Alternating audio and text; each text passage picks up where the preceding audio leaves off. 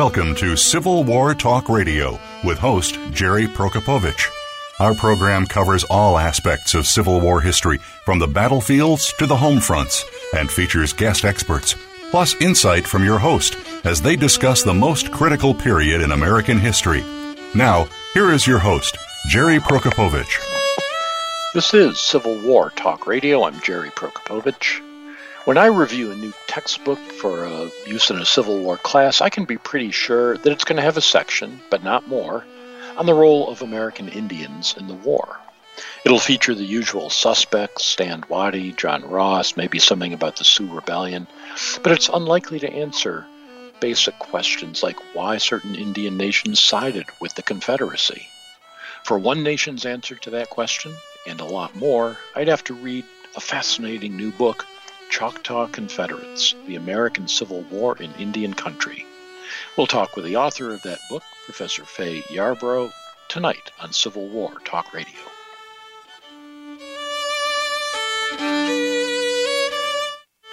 Streaming live, the leader in Internet Talk Radio, VoiceAmerica.com. Voice America programs are now available on your favorite connected device, including Amazon, Alexa, and Google Home. Through streams with Apple Podcasts, TuneIn, and iHeartRadio, listening to your favorite show is as easy as saying the show name followed by the word podcast. Hey, Alexa, play Finding Your Frequency podcast. If that doesn't work, try adding on TuneIn or on iHeartRadio or on Apple Podcasts the Internet's number one talk station. Number one talk station. VoiceAmerica.com.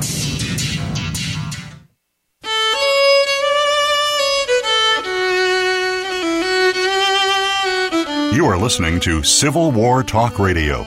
If you have a question or comment about our program, please send an email to prokopowiczg at ecu.edu. That's P R O K O P O W I C Z G at ecu.edu. Now, back to Civil War Talk Radio. And welcome to Civil War Talk Radio. I'm Jerry Prokopowicz. coming to you tonight, as usual, from the third floor of the Brewster Building on the campus of East Carolina University. Not, however, representing East Carolina University or ECU, if you wish to call it by its initials, or anything else, just speaking for myself, and my guest likewise will speak only for herself tonight, as we always do. Well, it's the spring of 2023, April 12th, second show of the month, uh, 599th episode of Civil War Talk Radio. And it's because it's spring, it's baseball season. East Carolina moved up back into the top 10 nationally this week. We're number nine now. Uh, got a three game sweep against University of Central Florida last week, which is their uh, one of their players on UCF's baseball team is also their football quarterback. Uh, and we beat them in football last season also. So the fans were urging him to try out for basketball, and then we could beat them in that also, which would be nice. But actually, we won't see UCF again for a long time. They're moving into the Big 12 next year. Um, and given their record against the Pirates, I say good luck there, fellas, uh, in, in, the Big 12. This past uh, this past week here on campus, we had a workshop. We had a, some consultants come in and conduct a workshop about university identity, and I decided to attend partly there was a lottery to win a parking pass for next year if you attended, but more important, I thought this is the kind of thing where people are going to say stupid things, and, and I just think I should be there and, and maybe try to counteract some of it. Uh, actually, the people who attended, uh, some of whom I knew, were pretty much on the ball, and we had a, uh, did some exercises about what kind of personality ECU has as an institution. Uh, and uh, this place really does have a, a personality. I, I, at, I was surprised by the amount of concurrence among the people in the room that uh, uh ECU defines itself largely in comparison to the uh, the big schools in the state, the Chapel Hill, NC State, uh, that get far more resources than we do, but we do more with what we get. Uh, there's a real chip on the shoulder attitude that we are not going to uh, take a backseat to anyone, even though we don't have the prestige that those places have, and also the the uh, the real pleasure that we take in the large number of first generation college students that we serve, and and the, the transformative effect it has on them to come from some small rural Eastern Carolina town and discover the universe of opportunity that uh, that a university like ECU presents them. Uh, that that is a really really rewarding thing to be part of, and uh, I hope that our consultants capture some of that when they decide to rebrand us in some way. Unlike our previous chancellor two two doors back, who came up with the slogan "Capture the Horizon." How does one capture a horizon? Not clear at all. Uh, so I'm sitting here in my office yesterday, and my neighbor, Todd Bennett, in the next office, uh, Todd, uh, Todd, has just published a new book called Neither Confirm Nor Deny How the Glomar Mission Shielded the CIA from Transparency. You may remember the Glomar Explorer of Howard Hughes, and it was really a cover for the CIA looking for a Russian submarine so Todd's written what seems to be a really interesting book. I'm going to read it this summer when when Civil War books are put aside briefly. So I'm sitting in my office, and another colleague from a different department comes in and starts talking to him about his book, and keeps talking, and keeps talking. I'm in my office. I've got the door open, and five minutes, ten minutes, fifteen minutes go by. This guy has not stopped talking, and Todd is pinned down. He's trapped in his office. Uh, so finally, after 50, literally 15 minutes of this guy not taking a breath, I picked up my phone and called uh, called Todd on the phone. This is very old school to hear a telephone actually ring, a real landline phone. And and I said to him, you know, there's if you need it, there's an emergency meeting where you have to go right now. Uh, you better better get out of there.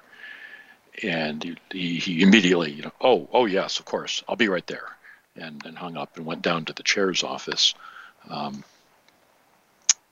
he, when the coast was clear, he came back later and thanked me profusely, and I've decided to enter that on the service portion of my annual report uh, for next year as, as my good deed for 2023.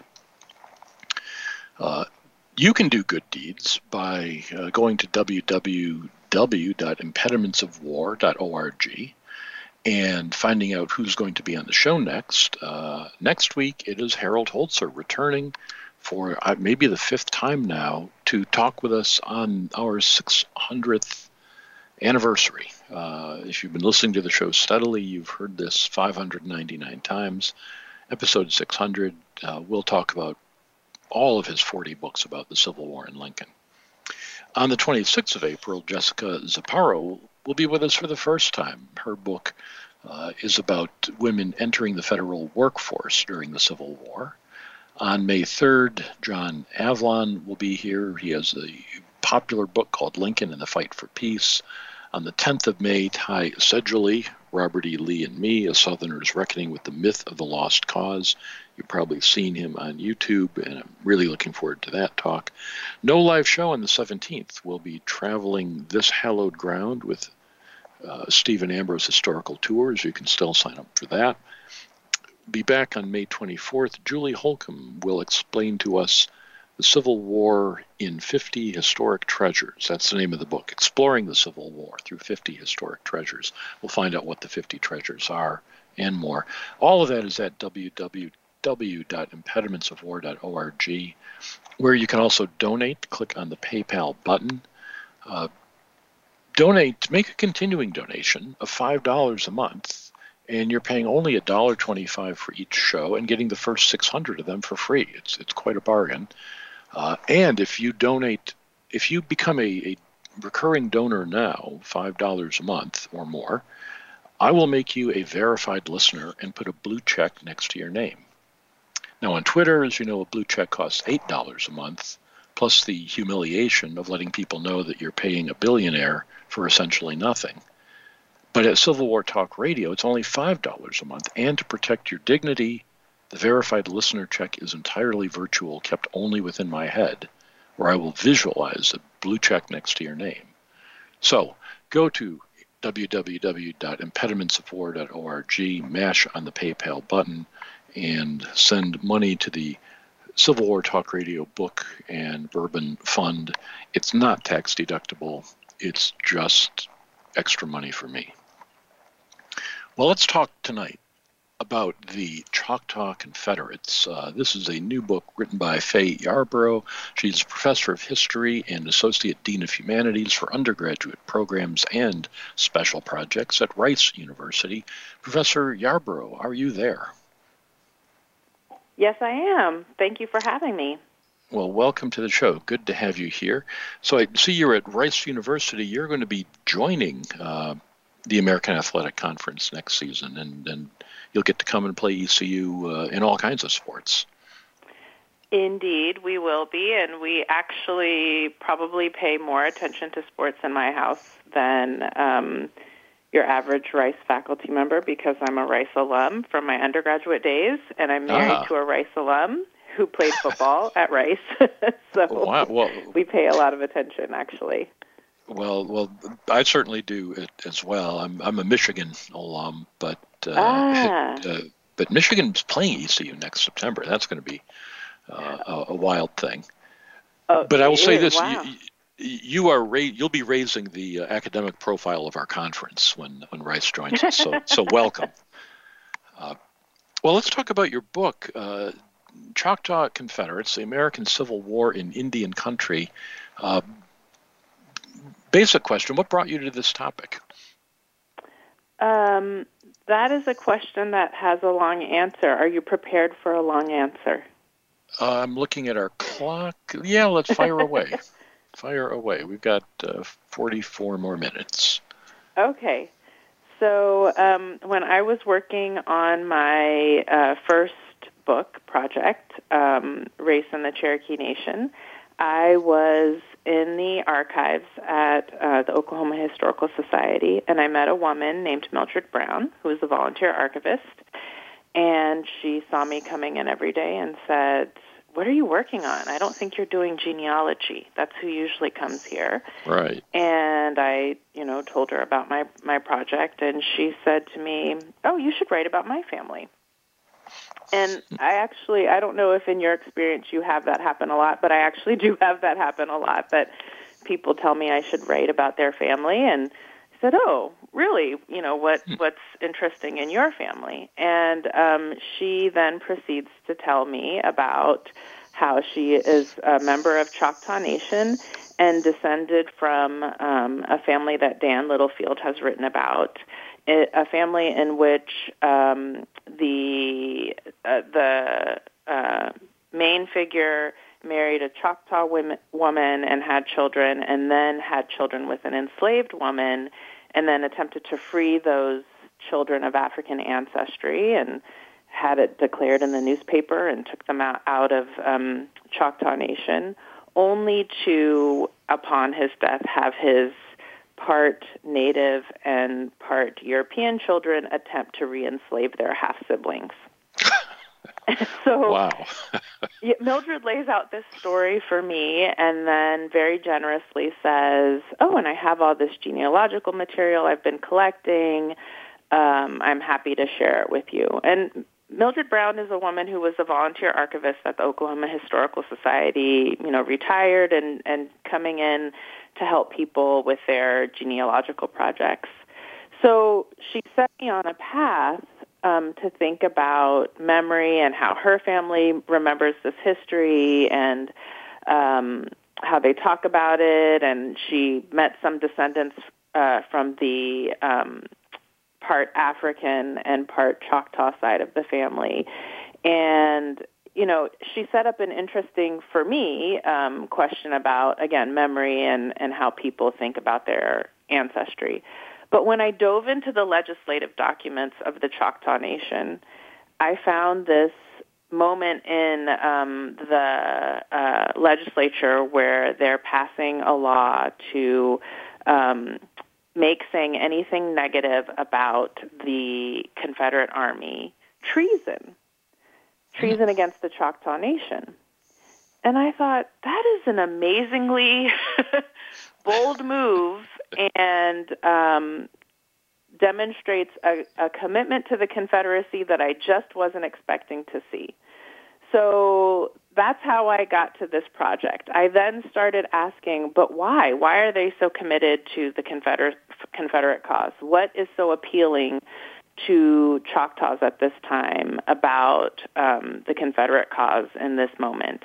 Um, and answering that question is what drove uh, the book. So I started off thinking about memory and, and being really interested in uh, Mildred Brown's family. She's a descendant of William Beams.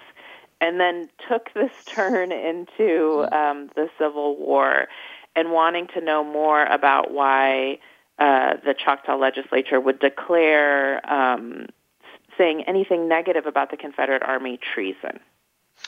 So let's to to sort of put all the cards on the table uh, mm-hmm. in just in just two minutes before the break. Uh, quick summary: Why side with the Confederacy and not the United States? What's the short answer? And we'll talk about the long answer the rest of the night. Sure. The short answer is that I argue that the Choctaw Nation is interested in two things. Mm-hmm. One, they are slaveholders, and they do have an e- economic interest in preserving the practice of enslaving people of African descent.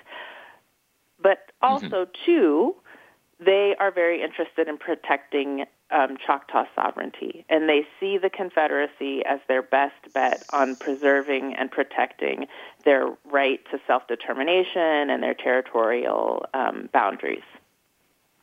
And, and, where are those territorial boundaries, just to orient us for for, for mm-hmm. at, at the time of the Civil War? So by the time that we're at we're at the Civil War, the Choctaw Nation is in Indian Territory, and if we think about um, the present day state of Oklahoma, that kind of pan shape, right? Mm-hmm. The Choctaw Nation is in the southeastern part of of that pan of the, you know, so close mm-hmm. to Arkansas, um, close to Texas, uh, that southeastern part of what we now know as the state of Oklahoma. And in Oklahoma, then known as Indian Territory, there are other Indian nations sharing that space with the Choctaw? So the Indian Territory as a whole, yes, has yes. other um, nations there, such as the Cherokee, such as the Chickasaw, who have a relationship with Choctaw Nation that's rooted in um, their origin stories and um, this uh, migration to um, territory in the southeast and then to Indian Territory, uh, the Creek, the Seminole. There are also other Native nations, of course, who were there who are who were displaced by the movement um, of these uh, south originally southeastern groups to um, Indian Territory. Well, we will find out more in just a moment about uh, what brought uh, the Choctaw to be such loyal Confederates. Uh, we're talking about the book, Choctaw Confederates The American Civil War in Indian Country. Our guest tonight is the author, Fay Yarbrough. I'm Jerry Prokopowicz. This is Civil War Talk Radio. Stimulating talk. It gets those synapses in the brain firing really fast. All the time. The number one internet talk station where your opinion counts. VoiceAmerica.com. Psych Up Live with host Dr. Suzanne Phillips offers a psychological perspective on coping with common and current life issues. This show addresses topics as varied as marital stress, insomnia, depression, raising teens, campus violence, and building self resilience. Listen in as Dr. Phillips and her guest experts share the latest in books, findings, and information that will inform and enhance your life journey. Psych Up Live is heard every Thursday at 2 p.m. Eastern Time, 11 a.m. Pacific Time on the Voice America Variety Channel. Voice America programs are now available on your favorite connected device, including Amazon, Alexa, and Google Home. Through streams with Apple Podcasts, TuneIn, and iHeartRadio, listening to your favorite show is as easy as saying the show name followed by the word podcast. Hey, Alexa, play Finding Your Frequency podcast. If that doesn't work, try adding on TuneIn or on iHeartRadio or on Apple Podcasts. Streaming live. The leader in Internet talk radio. VoiceAmerica.com.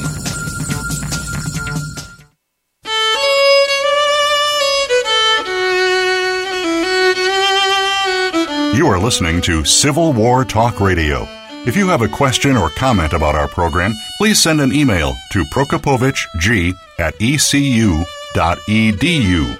That's P R O K O P O W I C Z G at ecu.edu now, back to Civil War Talk Radio. And welcome back to Civil War Talk Radio. I'm Jerry Prokopowicz, talking tonight with Fay Yarbrough, author of Choctaw Confederates, the American Civil War in Indian Country. So we've established that the, the Choctaw who live in Indian country, uh, Indian territory, uh, roughly the present day state of Oklahoma, uh, side with the Confederacy. And, and Fay, you said one of the reasons was uh, the practice of slavery was was part of their culture. Was was slavery among the Choctaw similar to that in the rest of the South? It, it I mean, obviously you've got a difference of, of the the ethnicity of the slaveholders, but uh, did the practice otherwise look the same?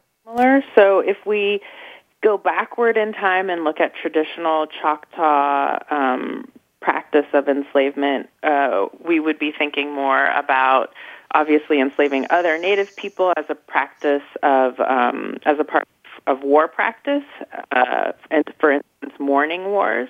I always tell my students mourning as in you're sad, not mourning as in AM. but um, there was a traditional practice that existed before um, the Choctaws encounter Europeans and enslaved Africans, and then um, this practice changes over time so that by the time we reach uh, the 19th century and the Civil War, they are engaged in a practice that look, would look very similar to, to what we think of um, when we think about white Southerners.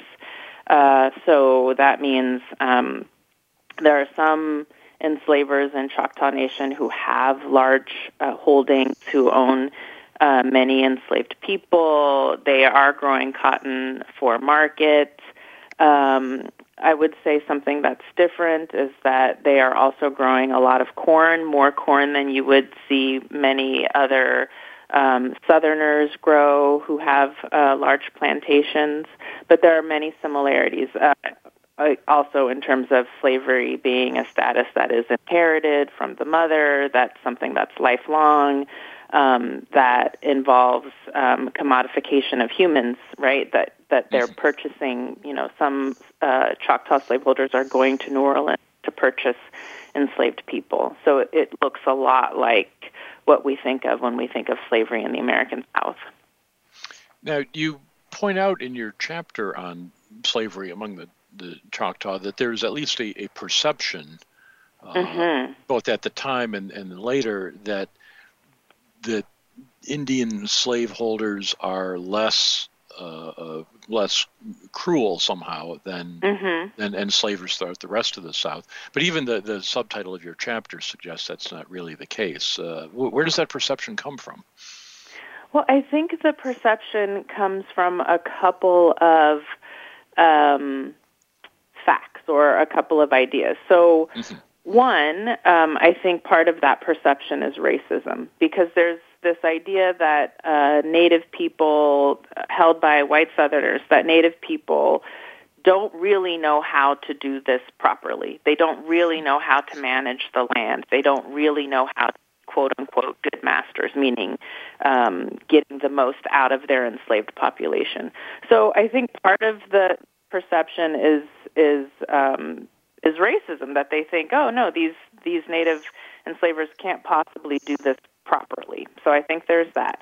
I think another part of the perception is because there are some enslaved people who make comments about um, if they had to be enslaved, they would rather be enslaved by an Indian. They prefer um, um, a native master to a white master. So there's that.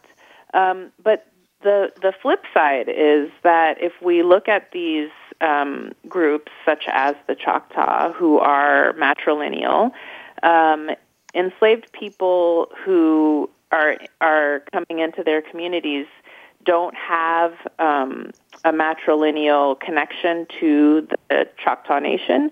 And the uh, mat- this matrilineal connection is also how you um, receive your clan identity.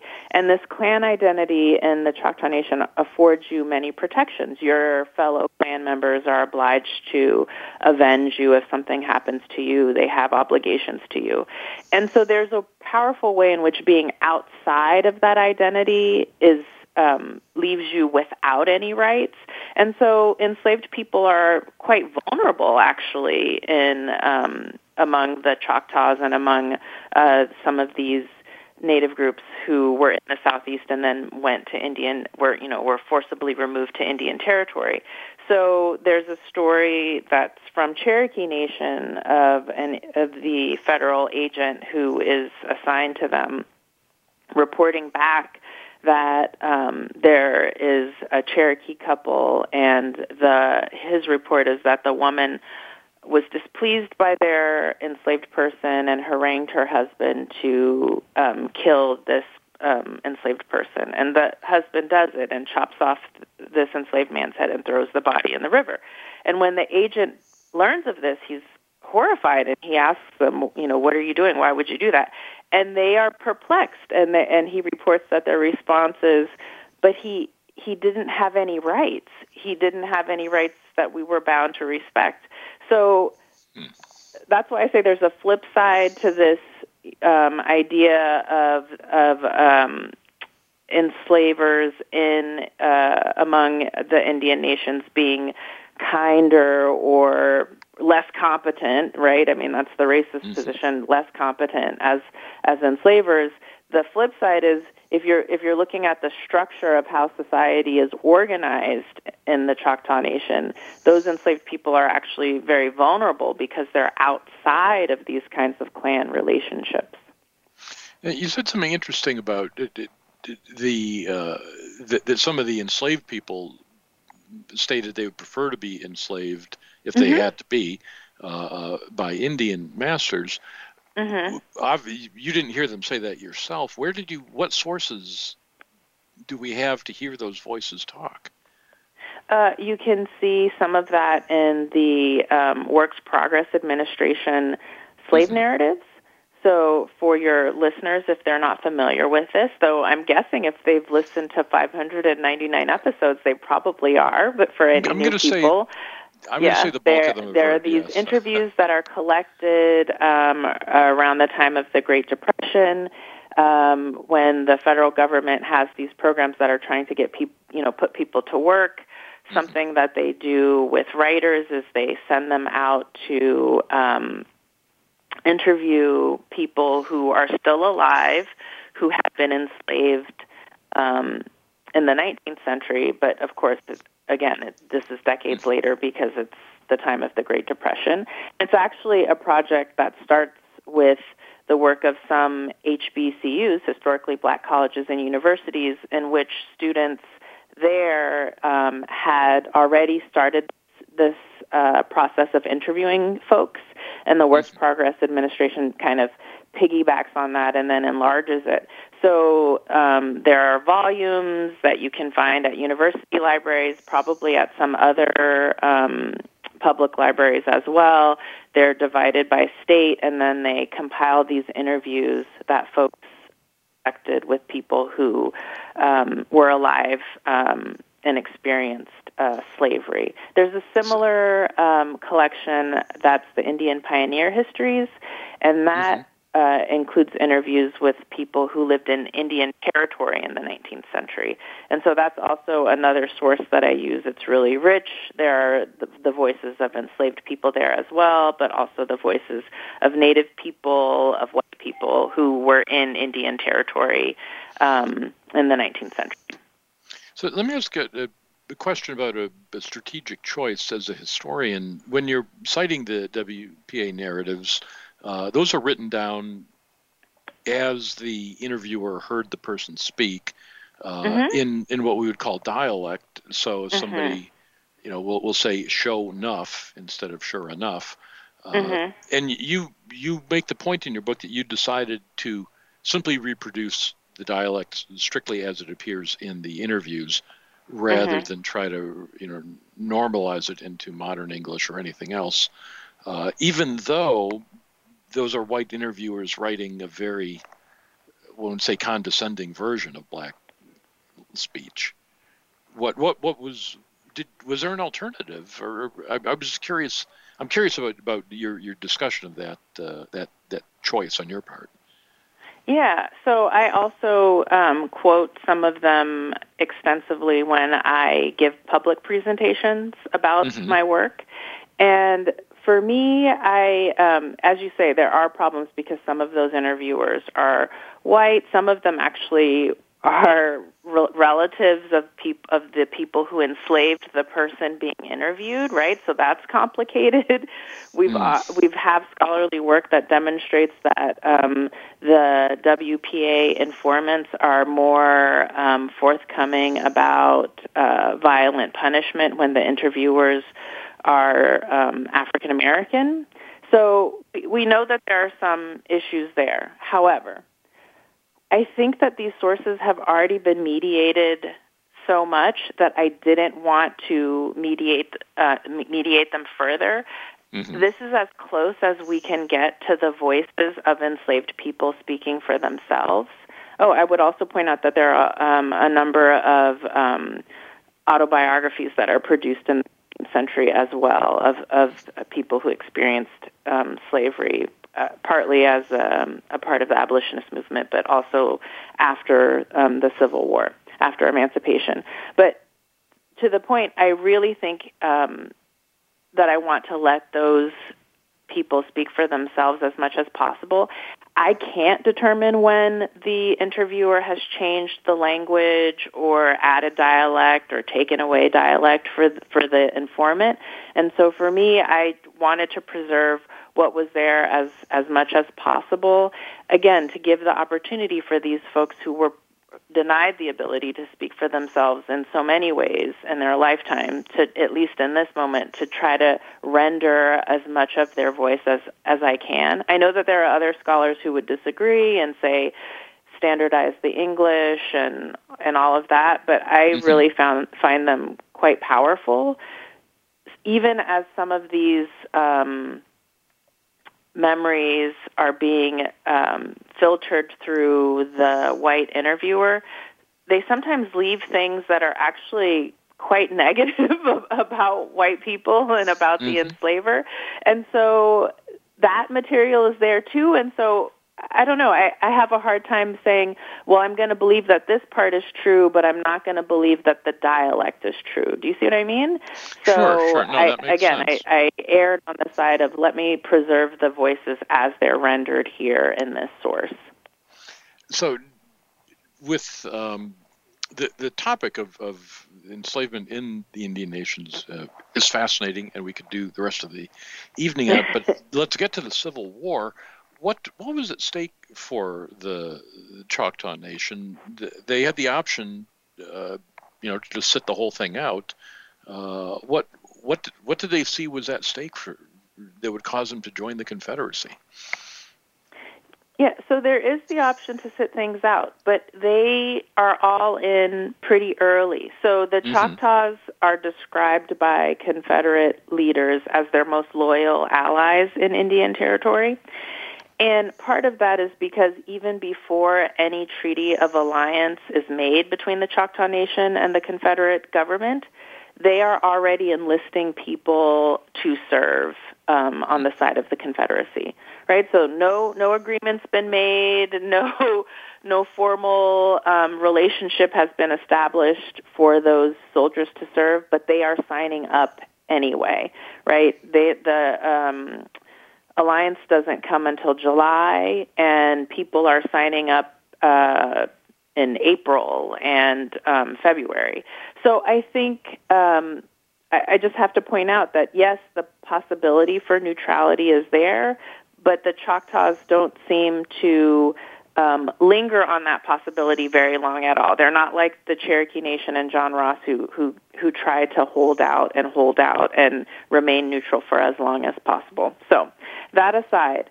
I think that there are multiple things at stake. So, one, and the Confederacy you know, Confederate officials point this out to the Choctaw Nation and Choctaw officials quite early.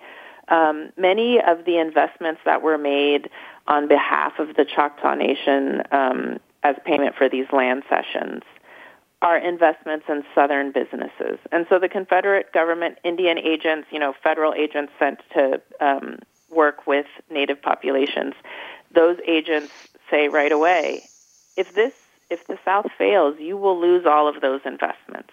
Um, the Confederate uh, government also promises um, the Choctaw Nation the moon. They promise we're going to honor all of the treaties you've already made with the federal government.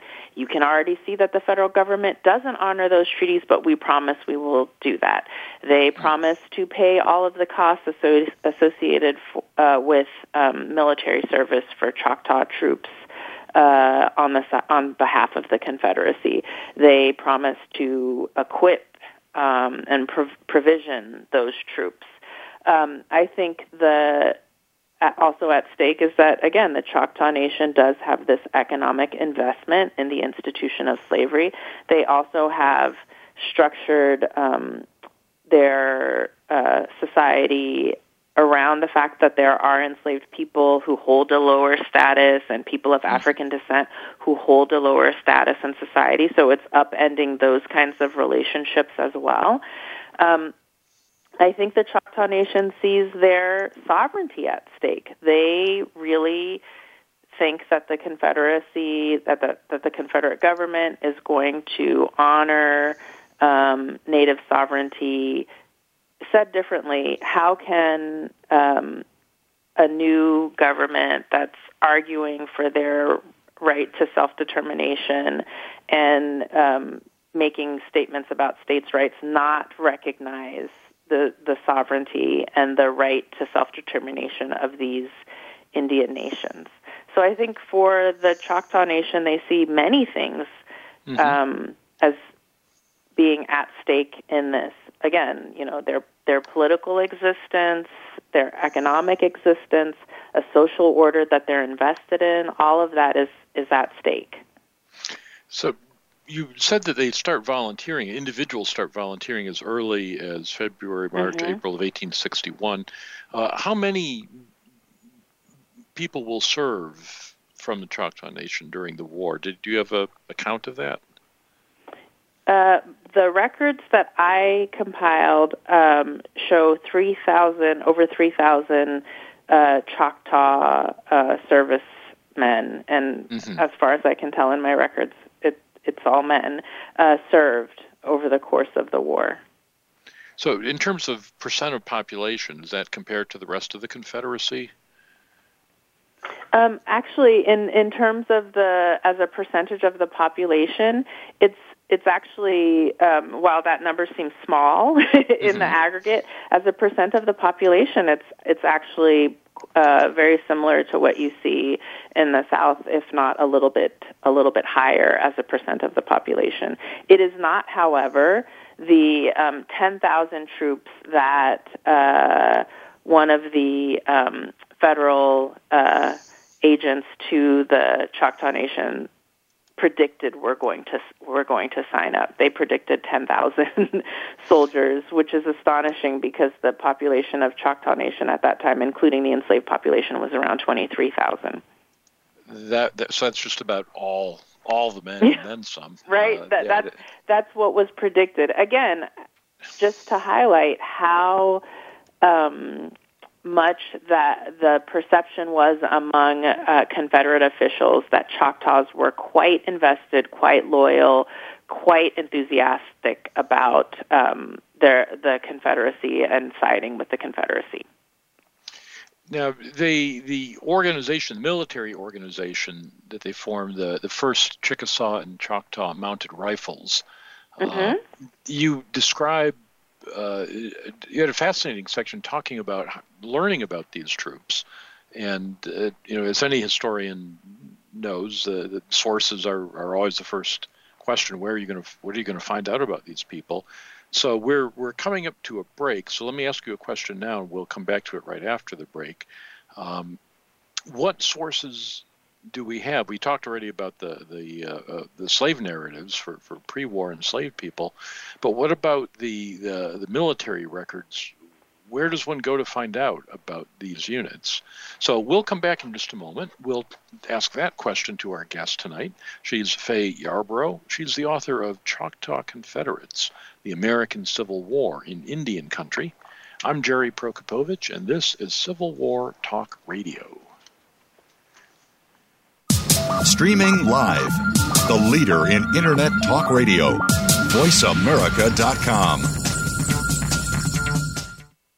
Tune in to the Voice America Variety channel on the Voice America Talk Radio Network. Voice America Variety broadcasts a diverse array of topics, reaching a global community. Our experts come from all walks of life, and the topics they discuss are everything from current events, arts and entertainment, leadership, parenting, relationships, self improvement, career advice, and a variety of other topics. Check us out today. You're sure to find something of interest. Voice America Variety. Talk on today's hot topics. Want to see what Voice America is up to behind the scenes? Follow us on TikTok at Voice America Talk Radio. Voice America is on LinkedIn. Connect with us today. Stimulating talk Gets those synapses in the brain firing really fast. all the time. The number one Internet talk station where your opinion counts. VoiceAmerica.com.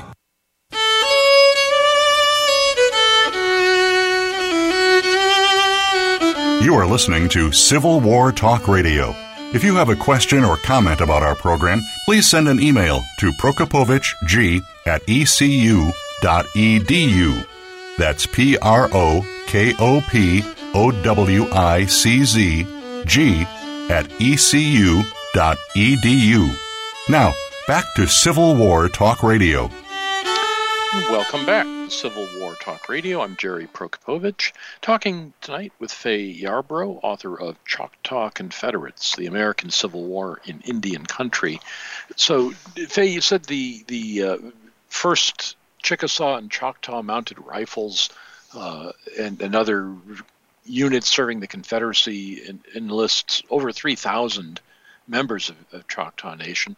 Where did you find out about these people? What records were, are available? Well, the record um, source is really rich, and I uh, looked at the compiled service records of Confederate soldiers who served in organizations raised directly by the Confederate government, and that is from National Archives. And National Archives provided these um, records digitized. Uh, they're available for purchase. Um, I first saw them um, at the University of Oklahoma um, as a part of their collections of materials um, related to um, native populations. And I saw them there, and I, I'm pretty sure they're the reason why I need reading glasses now because I looked at thousands of um, these records on microfiche and then um, ordered them digitized uh, and continued to look at them when I returned back to Houston. So they're a really rich um, resource base for any of your listeners if, if they're inclined to do this kind of work or if they're trying to um, track down family members, for instance. Well, one of the, the fascinating things you talk about uh, is that these soldiers, you know, are, are not like the rest of the Confederate Army. You describe one person observing them riding across the plain; they could tell at a distance that they were Indians by the way they rode. Mhm. Uh, they warfare for the Choctaw has a place in society different than it does in, in, in Euro-American society, and you particularly talk about the uh, masculinity and the need to go to war. Mhm. It, it made me think of, of, of late 19th century uh, uh, United States, where you know the generation that, that Oliver Wendell Holmes talks about, his generation being touched with fire, and now the young men of the late 19th century can't, they don't have a war to go to, and they can't. Uh, the Industrial Revolution has taken away uh, farming and made them into office workers, and they're all trying to decide how they can be men, and, and of course that's where we get college football from, uh, at least part of it. Um, it. It grows up in that era. How did it, it, warfare is important to masculinity among the Choctaw, but there's no war to fight before the Civil War. What what do they do in a society yeah. that demands a young man fight and there's no war available? Yeah, th- this really presents a problem, and part of what I um, hope I, I get across in the book is that part of the appeal um, to participate in the Civil War for individual soldiers, right? So putting aside mm-hmm. on a on a national level what the Cherokee Nation sees as their advantage, what you know lawmakers see as as the um, attraction of siding with the Confederacy. Uh, mm-hmm. at the level of individual soldiers, it is this way to to tap into more traditional to older notions of masculinity. So in the past, um, Choctaws, as a part of traditional practice, would have engaged in um, warfare, which would have looked very different from what we're thinking of with the Civil War uh, in the 19th century, meaning not mass casualties, not people dying. And you would mm-hmm. have done these feats of daring where um, you would show your prowess in battle, but not necessarily have to kill the other um, warrior in order to have demonstrated that.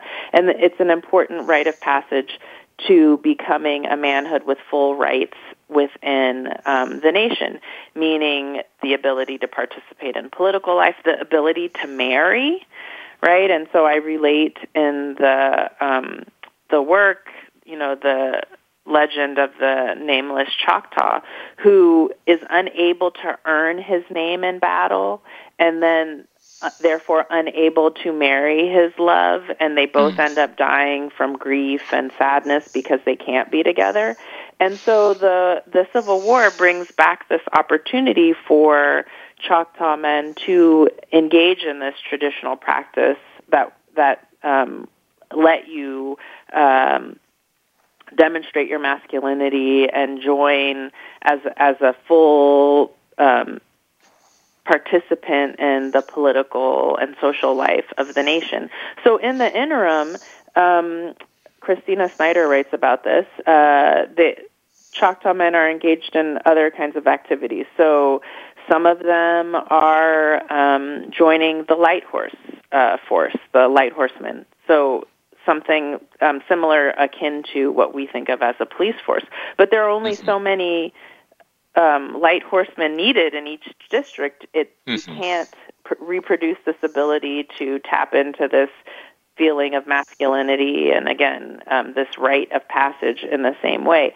Christina Snyder points out that some of the some Cherokee men are pursuing education. Perhaps this is a way that you can demonstrate your um, value and um, give reason for why you should be able to participate in the full uh, political life of the nation, right? That men are looking for other ways to try to demonstrate this masculinity, and the Civil War provides an opportunity that harkens back to these older traditions. Uh, when you're talking about masculinity, you also talk about the, the fluidity of the concept, and uh, you, you, talk about the, the people known as two spirits, mm-hmm. which immediately reminded me of the movie Little Big Man, uh, showing my age perhaps, and the character Little Horse in that movie, who is uh, we would I guess describe as gender fluid uh, today, and, and Dustin Hoffman's character says this was just completely ordinary in, in among the the people he was living with, uh, the, the Indian tribe. Now, of course, that's fiction, but the two spirits are there were people who uh, who didn't conform to to masculine rules mm-hmm. and and were just like everybody else in in Choctaw society. That is to say, there, um, there were no yeah. pro, no need for protest marches or legislation or anything to deal with them. They were just people.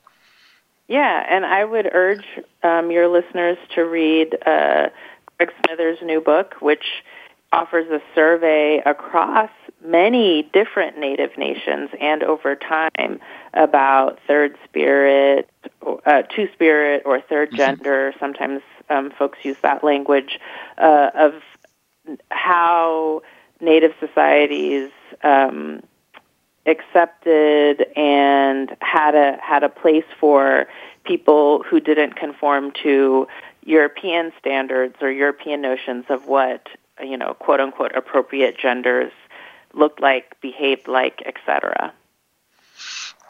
Now the we have just a few minutes left and not really talked about the main uh, participation of, of these the troops in the war. All the more reason, listeners, why you'll want to go ahead and get a copy of this book, uh, Choctaw Confederates, and read about.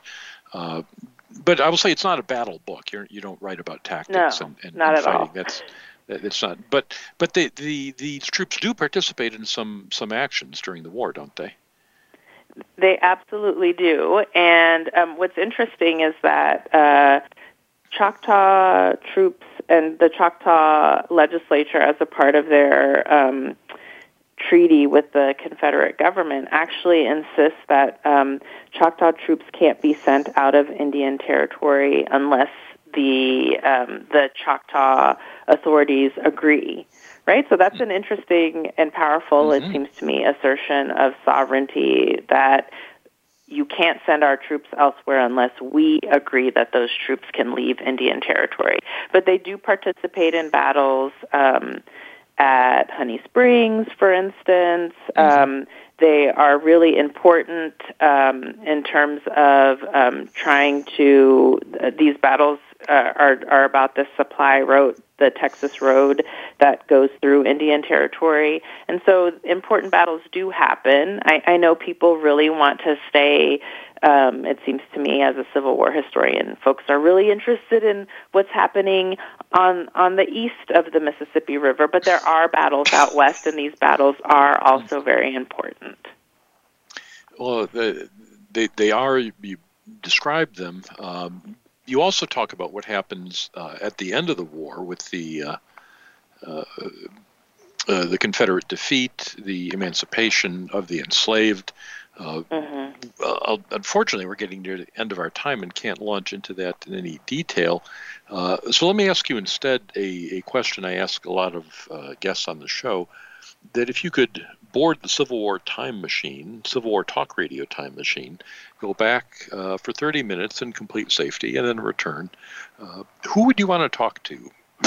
Excuse me, I'm sorry. Who would you want to talk to uh, that you've studied? Oh, that is a really great question. You know, I think that I would want to um, talk to Lucinda Davis. So, Lucinda Davis, um, I open chapter four with her recollection of what she sees at the Battle of Honey Springs in July of 1863. And she's an enslaved woman. She's owned actually by um, someone um, from Creek Nation. And I would be very curious to hear from her perspective what she made of what was happening around her. You know, what yeah, she was seeing, but also what she understood the war to be about, how she saw her enslaver reacting to what was happening in terms of the war.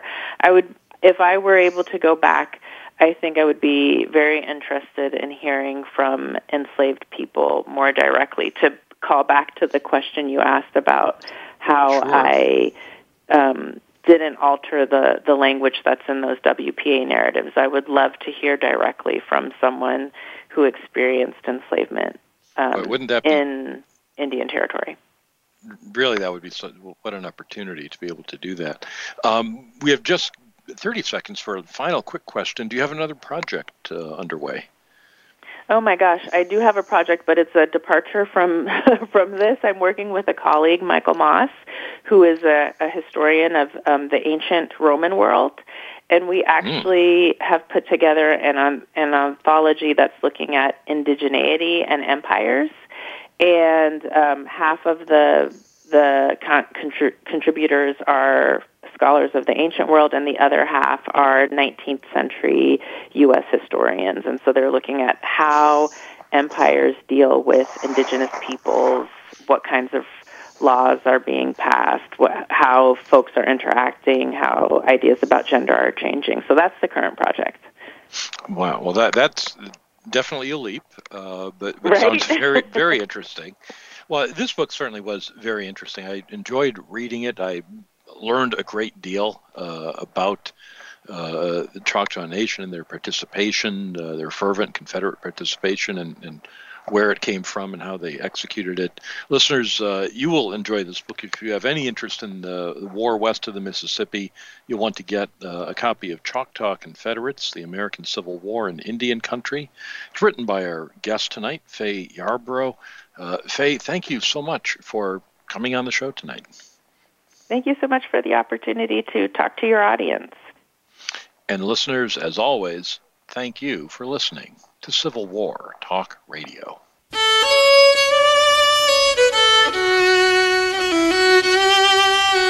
Thank you for embarking on a part of American history this week. Civil War Talk Radio with Jerry Prokopowicz can be heard live every Wednesday at 4 p.m. Pacific Time, 7 p.m. Eastern Time on the Voice America Variety Channel. Have a good week.